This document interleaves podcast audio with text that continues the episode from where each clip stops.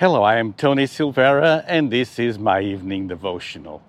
Today, I'll be talking about the gates of hell. And the gates of hell, it's an expression uh, translated in some versions as the gates of Hades, and uh, uh we can find it in Matthew 16 and verse 18. Uh, so let's uh, start reading uh, Matthew 16, 17 to 19. It says, And Jesus answered him, Blessed are you, Simon Barjona, for flesh and blood has not revealed this to you, but my Father who is in heaven. And I tell you, you are Peter, and on this rock I will build my church, and the gates of hell shall not prevail against it. I will give you the keys of the kingdom of heaven, and whatever you bind on earth shall be bound in heaven, and whatever you loose on earth shall be loosed in heaven. Today, I'll be talking about the gates of hell. What do they mean? What do they represent? And we're going to uh, see it at the light of different uh, facts. First, I want to tell you what uh, hell uh, is in this uh, Bible verse. So, hell is a translation of the Greek uh, Hades, and Hades is the realm of the dead. hell is represented as a mighty city and its gates representing uh, its power. So when we read the hell, we naturally think of uh, the realm of the unbelieving people that are dead. But the Greek uh, word uh, Hades is also the name for the underworld. Hades is the realm of all dead, not just unbelievers. And so the Hebrew equivalent to Hades is Sheol, which means the place under the earth where supposedly all uh, life goes after uh, we die. After life ends, there's Sheol. So, as Jesus is saying, You are Peter, and I will give you the keys of the kingdom, and the gates of hell will not prevail. Uh, we uh, read, and I tell you, on, on this rock I will build my church, and the gates of hell will not prevail against it let me talk a little bit about geography. So, Matthew 16 takes place in uh, Caesarea Philippi, uh, which is a mountain uh, or mountainous uh, region containing Mount Hermon. And in the Old Testament, this region is known as Bashan, a place with a very sinister reputation. According to Jewish tradition, Mount Hermon was the location where the divine sons of God had descended from heaven, ultimately corrupting mankind via their offspring with uh, women. We can see this in uh, Genesis 6. It's uh, one of those uh, scriptures, one of those Bible verses that I was told in Bible school never preach about this. So here am I giving you my devotional about this. But according uh, to scripture uh, in Genesis 6, there was an interaction between angels and uh, women. And uh, the offspring uh, that was born uh, from that interaction, from sexual relations, were known as Nephilim. Uh, the Nephilim were the ancestors of the Anakim and the Rephaim. Uh, you can read about it in Numbers chapter 13. And according to Jewish theology, uh, the spirits of these gi giants were demons. So, were, so they were demon possessed people that um, at Mount Hermon they pass through the gate, they pass through the portal, uh, and uh, they had these interactions and, and built this evil kingdom. So the, the mountain they had uh, behind them as Jesus was giving this teaching, Mount Hermon, was the rock referred in this passage. Uh, and uh, I think it wasn't uh, Peter himself, Peter uh, in uh, Latin Petrus uh, from rock, but the rock is the rock where they were standing. They were standing with their feet on Mount Hermon, the demonic headquarters of the Old Testament and also of the Greek world. Jesus was talking about the demonic portal and did the declaration of victory. Jesus said, I will build my church, uh, atop, and the gates of hell will not prevail. The gates of hell will be defeated. Now, there's this uh, mysterious scripture in 2 Peter chapter 2, verse 4, where it says, For if God did not spare the angels when they sinned, but cast them into hell and committed them to chains of gloomy darkness to be kept until the judgment.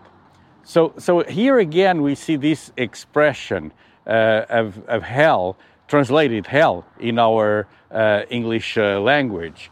But the phrase translated uh, cast them into hell here in 2 Peter 2 4, it's uh, the word tartaroo. It's a verb that means th- uh, thrust down or, th- or, thrown into Tartarus. what is Tartarus? Um, Tartarus was a separate place from Hades. It's a place uh, of torture and torment, which is even lower than uh, Hades. Um, and uh, Hades seems to be far below as the earth is uh, away from heaven. So Peter, under the inspiration of the Holy Spirit, uh, chose that word to describe the punishment reserved for angels who had engaged in sexual relations with women. And this happened because those angels passed through this uh, portal known as gates of Hades or gates of hell, and they interacted uh, with our physical world. They interacted with, uh, with the women, with men, and they built a society that later was destroyed by God. In my evening devotional, I always want to bring you biblical context uh, for these meditations. And so, as we're talking about these portals, these uh, spiritual portals, I had to mention the gates of hell. There's a lot of misunderstandings about it. There's uh, different doctrines. I don't want to bring you a new doctrine. I just want to tell you that as Jesus was standing there close to that mountain, Mount Hermon, and all of the disciples knew the stories about the Anakim, about the Nephilim, about the giants, the interactions of angels that passed from heaven into earth. How did they pass? Through spiritual portals. And, and, and, so, as we are aware that these portals uh, exist, we know that there are in, uh, in this world uh, certain places that are known as uh, evil places or places with uh, extra demonic uh, activity. And they're known by that demonic activity and become sometimes object of, of cult or object of different assemblies. And as mankind is fascinated by these portals, and people know that we can pass through gates, and as we pass through gates, we gain uh, access to different uh, realms. Uh, tonight, as I talked about the gates of hell and what happened on Mount Hermon, I didn't want to bring you just the theology, but I would like uh, to tell you that as God establishes his kingdom, the kingdom of darkness will be defeated. The gates of hell on Mount Hermon are a symbol of evil, and Jesus came to destroy the works of the enemy. So, as we can pass through uh, spiritual gates and uh, have a glimpse of what is going on the other side. Uh, tonight, as I mentioned the gates of hell, I want to tell you that at the end, God will prevail. On the Apocrypha, which are extra books that are not contained in the Bible, those are old writings, but they were not confirmed as um, uh, uh, inspired by God in its totality, even though they're historical books and the extra books of Enoch and Jubilees expand on this story and they add detail and context that's not in the Bible. Mount Hermon is where 200 called Watchers, which is a class of angelical being, mentioned in chapter 4 of the book of Daniel, so they're mentioned in the Bible. It says they, be, uh, they came down, they descended, and began cavorting with the women. And from these uh, unions, the, the Nephilim were born. Those are the, the giants in Genesis 6. So M- Mount Hermon is the secret abode of the gods. It's how it's known in, in, in old times. Most likely, Goliath was a descendant of these uh, Nephilim and uh, one of the last ones to be uh, killed. Uh, Goliath had uh, brothers, there were five in total, uh, giants famous in that land. And so, as they're standing on Mount Hermon, which is this place where uh, according uh, to Jewish tradition, all of this took place. Jesus is saying the gates of hell will not prevail. According to Belgian scholar Edward Lipinski, Hermon was known to the ancient world not only as the secret dwelling place of the Anakim, the Anunnaki, it was the mountain of the divine assembly of the northwest Semitic god El. This is the god of the Canaanites. And there are discussions about El because uh, Jehovah is also known as El Shaddai. So uh, the, the God that is the Almighty God. But the God El was the God of this region. Now, Jesus promised that the church will defeat the evil portal, the gates of hell, known as Mount Hermon.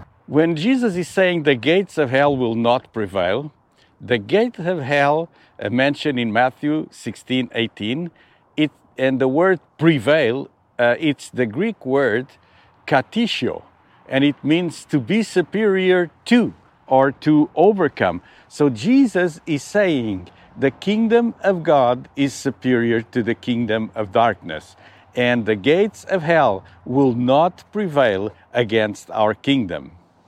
Another book of the Bible, the book of Revelation, tells us about a war in heaven, and Satan could not prevail against Michael. Why? Because Michael has the power of God behind him, and Satan doesn't. Even though Satan is powerful, the gates of hell will not prevail. There is a war going on between two kingdoms. We have the kingdom of darkness and the kingdom of God. I have good news for you. God will overcome, and the gates of hell will not prevail against the kingdom of our God. Through the power of prayer and the authority we have in Christ, we can demolish, we can tear down the principalities. You know, in old days, uh, when uh, the church arrived to an unknown place and there was a mountain, they will put a cross on top of that mountain. The cross was not only to be seen by people around them, but it was a way to mark the territory. It was a way uh, for them to say, to, to declare, uh, this high place belongs to God. The intention is also to declare that it, we will not allow evil portals to be open over this mountain. Mount Hermon and other mountains were places where people worshipped because they had these encounters.